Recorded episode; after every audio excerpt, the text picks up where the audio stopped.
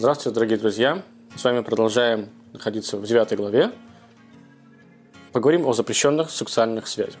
Итак, согласно закону Ноаха, существует четыре вида запрещенных сексуальных связей, три из которых не связаны с родственным кровосмешением. Первое – прелюбодеяние. Второе – гомосексуализм. Третье – скотоложство. И четвертое – инцест и отношения, запрещенные ввиду кровного родства партнеров. Причем ответственность в данном случае лежит на обоих людях, которые это нарушают. Что собой представляет, в принципе, сексуальный акт? Здесь есть небольшой спор, как всегда в иудаизме. Все зависит от того, каким образом этот акт происходил. Согласно одному из мнений, достаточно либо пенисно-вагинального акта, чтобы это уже считалось нарушением самого закона. И тогда как, например, в отношениях гомосексуальных, инцесте и скотоложстве – пенисно-анальный акт и также и пенисно-вагинальный ведет к наступлению ответственности. То есть в этих случаях неважно, каким образом происходил половой акт. Есть кто считает, это второе мнение, э, что даже частичное вхождение является достаточным основанием для того, чтобы вести ответственность в случаях с прелюбодеянием, гомосексуализмом, скотоложством, в то время как с отношениями с кровным родственником считается сомнение на этот счет. То есть глобально, если честно, второе мнение – согласно же второму мнению, полная ответственность наступает в случае пенисно-вагинального акта и только в случае полного введения полового члена. То есть главным является мнение, что неважно, каким образом происходил половой акт, э, и неважно, насколько глубоко входил половой член, важно сам факт того, что это произошло. Немного, много, не так важно. Сам факт того, что это уже не по закону, дает человеку право нести ответственность за этот закон. Он обязан, точнее, нести ответственность за нарушение этого закона. И важно понять, что все остальные ласки, которые напрямую не связаны с э, половым актом, они также будут запрещены. Почему? Потому что они подводят к этому самому половому акту. Поцелуи, объятия и так далее, и так далее. Конечно, мы сейчас не говорим про поцелуи отца и дочери, или там сына или матери, да, это, понятно, совершенно никак здесь не связанные вещи, это абсолютно разрешено. Но все остальные вещи, которые могут как-то подвести к половому акту, также здесь в данном случае запрещены. Они являются как бы оградой для сексуальной нравственности. Назовем это так. Первое, о чем мы поговорим, это прелюбодеяние. Написано в Писании так. «И потому оставит человек своего отца и свою мать, и прилепится к жене, и станут они единой плотью». Именно из этой строчки мы, вы, мы выучиваем запрет, связанный с прелюбодеянием. Здесь акцент ставится на слово «жена», слово «жене». Эм, когда жена становится женой, и в каких случаях она перестает быть женой, будет рассмотрено далее. Но здесь важно понять, что сам акцент идет на слово «жена». Согласно букве закона, библейской букве закона, мужчине не запрещено иметь много женщин, много жен. И получается, что очень такой хитрый момент, что если у человека есть уже одна жена, и потом он нашел другую женщину и переспал с ней, то это не будет называться прелюбодеянием. Почему? Потому что она не замужняя женщина, это важно понять. Почему? Потому что ему можно найти другую женщину. Но э, мораль нашего общества, в котором мы живем, ограничивает такие вещи и имеет право абсолютно ограничить эти вещи. Кстати, даже в еврейском законе это точно ограничено, что для того, чтобы как раз-таки не начал мужчина ходить направо и искать себе там еще одну, еще, еще одну, не, что не было вот этого издевательства над женщинами, это запрещено. Запретили, сказали, что нет, должно быть ограничение, муж, муж, жена, живите, рожайте детей, все должно быть замечательно. Уважайте и миритесь, э, ругайтесь в этих рамках. Эм, и как помните, мы уже с вами говорили, что все эти законы связаны между отношениями Бога и человека. Причем здесь Бог очень просто. Когда мужчина и женщина женятся, они дают друг другу некие обещания. Причем принято во всех религиях мира, во всех, даже в ЗАГСе, мы обещаем друг другу, там, да, можно текст найти, у всех он разный. Есть некое обещание, там, жить вместе, уважать друг друга, почитать друг друга. Мужчина обязуется в иудаизме, например, женщину э, тратит на нее деньги, иногда даже больше, чем он тратит на себя, он должен тратить, и так далее, и так далее, и так далее. В тот момент, когда происходит, что мужчина уходит к другой женщине, это значит, что он нарушает свою клятву, данную, данную ей перед Богом. Получается, что он просто пренебрегает Всевышним. Следующая часть, дорогие друзья, это гомосексуализм. Э, тема сегодня, которая очень часто везде поднимается. Э, давайте попробуем обсудить ее. Итак, э, в том же Писании, по вторую строчку написано «и прилепится к своей жене». Именно слово «жена» также здесь. Мы раньше с вами, мы ранее говорили о том, что жена – это законная супруга. В данном случае мы будем смотреть жена как женщина. Поэтому с точки зрения э, нуахизма, иудаизма, гомосексуализм запрещен. Он считается, находится в сфере запрета интимных отношений. Э, но из-за того, что сегодня все больше и больше людей это принимают, э, это выходит на некую такую легитимацию, давайте немножечко обсудим это более подробно. Что такое человек? Человек – это совокупность души, тела и разума. И как мы всегда любим говорить, душа должна преобладать над телом и над разумом. Если она преобладает им, и мы верим, что душа – это, это частичка Бога, и она что-то верное и правильное, это значит, что человек в данный момент находится на правильном уровне, на правильном таком, знаете, на правильной возвышенности. Те люди, которые сегодня говорят, что нужно разрешить гомосексуализм, говорят о том, что человек чувствует себя женщиной либо мужчиной. Эм, мы считаем, что здесь нужно немножечко вот эту историю с чувствами убрать в сторону и поставить душу на первый план. Другими словами, когда мы ведемся за своим телом, то мы, мы делаем э, некую такую, знаете, ложную возможность. То есть, как бы, что говорят гомосексуалисты? Что я себя так ощущаю, я не могу по-другому – да, вот, видимо, есть какая-то некий сбой гормональный, либо ошибка у Бога и так далее, и так далее. Да, вот я такой, поэтому я иду за своим телом. Мы же говорим, что нужно идти за душой, потому что вот как раз-таки, когда мы идем за телом, вот эта ложная альтернатива, ложная возможность, она проявляется все больше и больше. Почему она ложная? Потому что это неправильно. Мы считаем, что человек, который родился таким образом, он должен себя так, так и вести. И очень интересно, э, Франкл приводит такой пример – что когда мы идем за своими эмоциями, человек, когда становится очень азартным, он может быть очень злым, э, гневным таким, да, то есть у него начинается вот это вот, знаете, всякое, его захватывает ярость, он проигрывает, либо выигрывает, но это не определяет его как человека вот именно такого, что он прям злюка и так далее, и так далее, и так далее. Он по существу просто игрок. И в тот момент, когда он играет, он действительно азартен. То же самое здесь. Когда какого-то мужчину тянет другому мужчине, либо женщину тянет другой женщине, это не значит теперь в данный момент, что она уже точно гомосексуалист. Это значит, что в данный момент есть какая-то тяга. Вопрос, поддаемся мы этой тяге или нет, это другая вещь. Но точно так же, как с этим игроком, который в данный момент, когда он играет, он злой, но мы не говорим, что теперь он злюка на всю жизнь, мы также не имеем права сказать о человеке, что если в данный момент его тянет к не противоположному полу, теперь он абсолютный гомосексуалист, либо лесбиянка. Франкл также выделяет три уровня, на которые человек может испытывать психологическое расстройство. А мы как раз таки говорим сейчас про это, что когда человек ведется за своими эмоциями, это некое психологическое расстройство. Ты когда ты не можешь возобладать, да, то есть, ну, когда человек хочет красть, и он, и он не крадет, это значит, что он с собой, себя как-то сдерживает, он управляет самим собой. И то же самое, по, по мнению Франкла, оно происходит с э, гомосексуализмом. Есть три уровня. И эти три уровни звучат так. Первый – это физиологический или химический уровень, телесный, и он выражается в виде психических заболеваний. Второй уровень – умственный или психическое нарушение, называемый невроз. И третий уровень – это экзистенциальный кризис. Эм, и там уже как раз-таки в этот момент человек начинает думать о смысле жизни и так далее, и так далее, и так далее. Э, и как раз-таки такое расстройство свидетельствует о расстройстве в сфере духовности человека. Ни одно из таких расстройств, как пишет Франкл, не является хорошим. То есть, э, да, с точки зрения правильной модели существования, все, что в данный момент либо один из этих трех уровней с человеком происходит, это ужасно и это плохо. Э, в чем у них различие? Различие только в методике, как их преодолевать и как их лечить. И здесь важно понимать, что любое психическое расстройство может получить эффект от духовного вмешательства.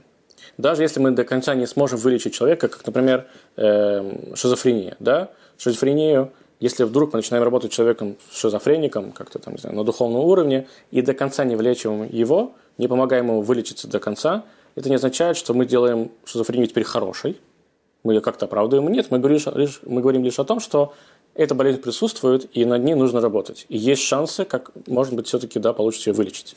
Э, доктор Булка, в, когда он говорит про гомосексуальные наклонности, он определяет критерий. Как он объясняет гомосексуальность? Он пишет так. Доминирующее физическое обусловленное состояние относится к тому, кто не испытывает эрекции с женщиной или же не способен к гетеросексу. Другими словами, брак для такого человека может быть излишне сложен, да, то есть человек, конечно, заставить его жениться на женщине, там, да, или выйти замуж за мужчину, и для того, для того будет немножечко небольшой пыткой, это будет неподходящая вещь, потому что это приведет его к лишь большему расстройству, и он заболеет еще больше, но это не означает, что мы ему разрешаем такие связи. Он должен все-таки от них пытаться отказаться. При этом есть люди, у которых это влечение гомосексуальной направленности оно меньше, и также у них бывают гетеросексуальные отношения, тогда с ними э, можно работать по-другому. Тут здесь идет уже обычное, по мнению автора, терапевтическое какое-то влияние. Просто человек рассказывает, как это работает, почему это работает, почему это правильно, почему это неправильно, какие здесь могут быть сложности. Иногда это помогает, и человек выходит из этого состояния. И есть люди, заболевание, которое, если можно назвать это заболеванием, совсем легкое, когда есть некий интерес к тому же полу, да, что и сам человек, если так можно сказать, то когда этот интерес проявляется и его хочется сдержать, он легко сдерживается и потом, может быть, даже пропадает и никогда не появляется вновь. Потому что интересное исследование, что почти 26% 12-летних подростков, затруднились в определении своей сексуальной ориентации. При этом среди взрослых людей только 2 или 3% себя считают гомосексуалистами. То есть люди, которые действительно заявили на полном основании. Которые чувствуют, что у них действительно есть физическая какая-то потребность или ментальная, и ничего с этим они не могут сделать, то общество, которое находится вокруг них, оно как бы не то что поощряет, но оно говорит, что да, тебе придется с этим жить. Это такой твой злой рок, как пишет автор книги. И тем самым они блокируют ему, в принципе, желание это перебороть. Эм, тем самым он остается тем, кто, как ему кажется, на самом деле он тем, кем он является. Особая тревога вызывает то, что общество начинает принимать таких гомосексуалистов, э, да, и причем это может начаться еще с начала, там, с, не знаю, с начальной школы, там, совсем раннего, раннего возраста, до того момента, как человек еще, в принципе, поймет, что и как, где он живет в этом мире, что такое магазин, что такое зарплата. С ним уже начинает говорить, что да, ты вот такой, ну, ничего страшного, мирись с этим, живи с этим, мы тебе как-нибудь поможем. Может быть, просто попробовать дать объяснить, что, может быть, ему как-то показалось, в конце концов. Э, мы все знаем в психологическом, э, в психологии есть такая история, что ребенок там до 8-9 лет, он в принципе не очень-то понимает, что такое женский мужской пол. Дети, когда они очень маленькие, они не обращают внимания, не потому что они глупые, они, когда видят гениталии противоположного пола, они как-то, ну, они не смеются, что ли, да, у них как-то не вызывает каких-то странностей. Они думают, что все одинаковые, нет у них какого-то вот диссонанса внутреннего. Поэтому ребенок, в принципе, до очень ну, долгого возраста не очень-то как-то себя там ассоциирует, что я мальчик, девочка. Есть некие ассоциации, что мальчики сильнее, чем девочки, и, там, не знаю, у нас там нету веревочек, там, да, косичечек, все остальное. Но это не то, чтобы их как-то колышет. Почему у меня, у мальчика, нету, не может быть, э, там, не знаю, косичечки. Потом у парня появляется желание почему-то, там, не знаю, проколоть себе ухо. Но не потому, что он гомосексуалист, а потому что в этот момент это модно, наверное. Да? Когда-то для него это противно, а потом становится это, это нормально. То же самое здесь может произойти с ориентацией, половой ориентацией. Человеку нужно пробовать просто его направить, но говорить об этом в совсем раннем возрасте, как раз-таки это может быть будет только поощрять эту всю историю. Э, лесбиянство точно так же запрещено, э, но оно не выучится из, этого, из этой строчки писания. Это больше идет запрет, потому что как порочная практика Древнего Египта. Но я хочу сказать вам сразу, что никоим образом мы не являемся никакими гомофобами, мы не наезжаем на гомосексуалистов, мы не пытаемся их превратить в каких-то больных людей, ни в коем случае. Мы говорим об этом только в том, в том русле, что мы готовы помогать им, если у кого-то есть такая потребность. Мы готовы стараться направлять их в, э, на правильный путь, ни в коем случае не отталкивая их, не пытаться, там, не знаю, как-то их ущемлять, вводить какие-то законы. Нет, нет, еще раз нет. Если вы хотите, чтобы помог вам закон, он готов предложить свою, свою помощь. Следующий запрет – это скотоловство. Здесь мы не будем так долго, конечно, рассусоливать. Э, есть мнение, которое говорит, что здесь э, этот запрет похож на гомосексуальный запрет о том, что здесь невозможно э, как-то потом потомство производить. Есть, есть же мнение, которое говорит, что здесь в принципе просто идет запрет на то, что неравенство между партнерами. Есть животное, есть человек. Неважно, не так уж важно, в какой какой из законов, какое мнение правильный. В любом случае мы понимаем, что это абсолютно разврат, и животные существуют для одних целей, люди существуют для других целей. Э, да, каждый должен из них производить потомство э, то, какое он может производить и должен производить. И, собственно, это замысел Творца, и он должен э, притворяться в жизнь. И следующий момент, следующий запрет – это инцест. Инцест, э, базовая концепция инцеста звучит так, что здесь есть связь уже с единой кровью. Да, то есть интимные связи в семье. Первое – это когда кровь действительно одна, то есть прямая родственная связь. И второе, когда э, с помощью брака, после брака люди стали другу родственниками. И на ту иную часть есть, собственно, ограничения, связанные с законами Ноаха. Э, что такое единокровность в принципе? По Торе, по э, учению, э, единокровность передается по материнской линии. Точно так же, как в иудаизме национальность передается по материнской линии, точно так же здесь, в принципе, базово передается весь запрет по материнской линии. Почему? То есть, например, получается, что сестра и брат – это инцест, они запрещены друг другу, потому что у них одна мать. Но, например, тогда отличается, что если э, сестра и брат, у них только один отец, то по идее, по базово это будет разрешено. Не со стороны матери. Почему? Так важна мать с точки зрения э, этого закона, потому что мать всегда знает, кто ее ребенок, и все знают, кто мать этого ребенка. Потому что когда ребенок появляется, так, по крайней мере, раньше было всегда, то ребенок растет с этой матерью, она его скармливает, она Э, там, не знаю, вот водит его в садик, проводит его в школу, она проводит с ним, в принципе, больше времени, чем отец. У всех на глазах вырастает этот ребенок именно у этой матери, поэтому все понимают, что есть между ними какая-то действительно родственная связь. И именно поэтому, кстати, когда есть такой сюжет в Торе, когда Авраам э, приходит и говорит царю Аграра, Авимелуху, да, что Сара не его жена, она его сестра, да, то, в принципе, он не врет. Как он говорит там, и также подлинная сестра, сестра моя, дочь моего отца, она – но не дочь моей матери, стала она мне женой. По факту она была его племянницей.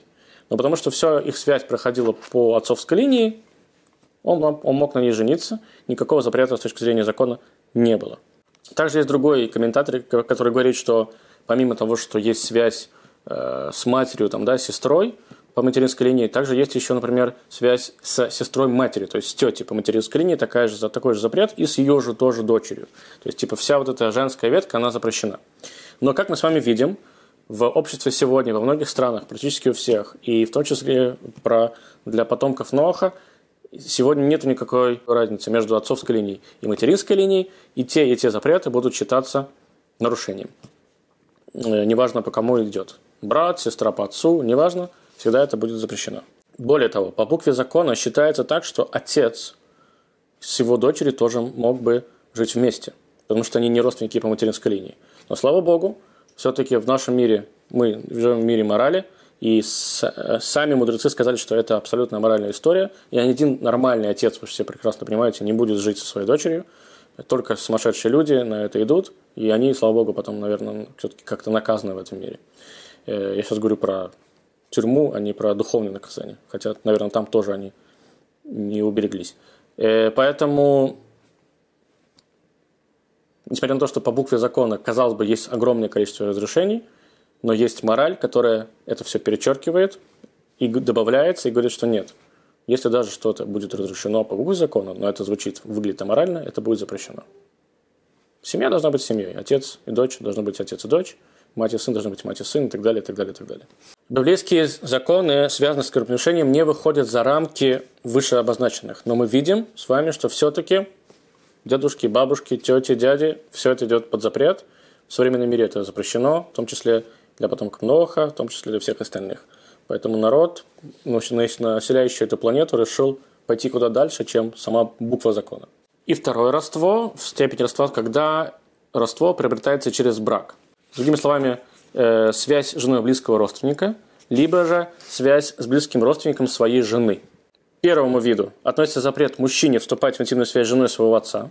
Неважно, жив его отец или не жив его отец, даже если она была его женой, женой его отца, она все равно для него запрещена.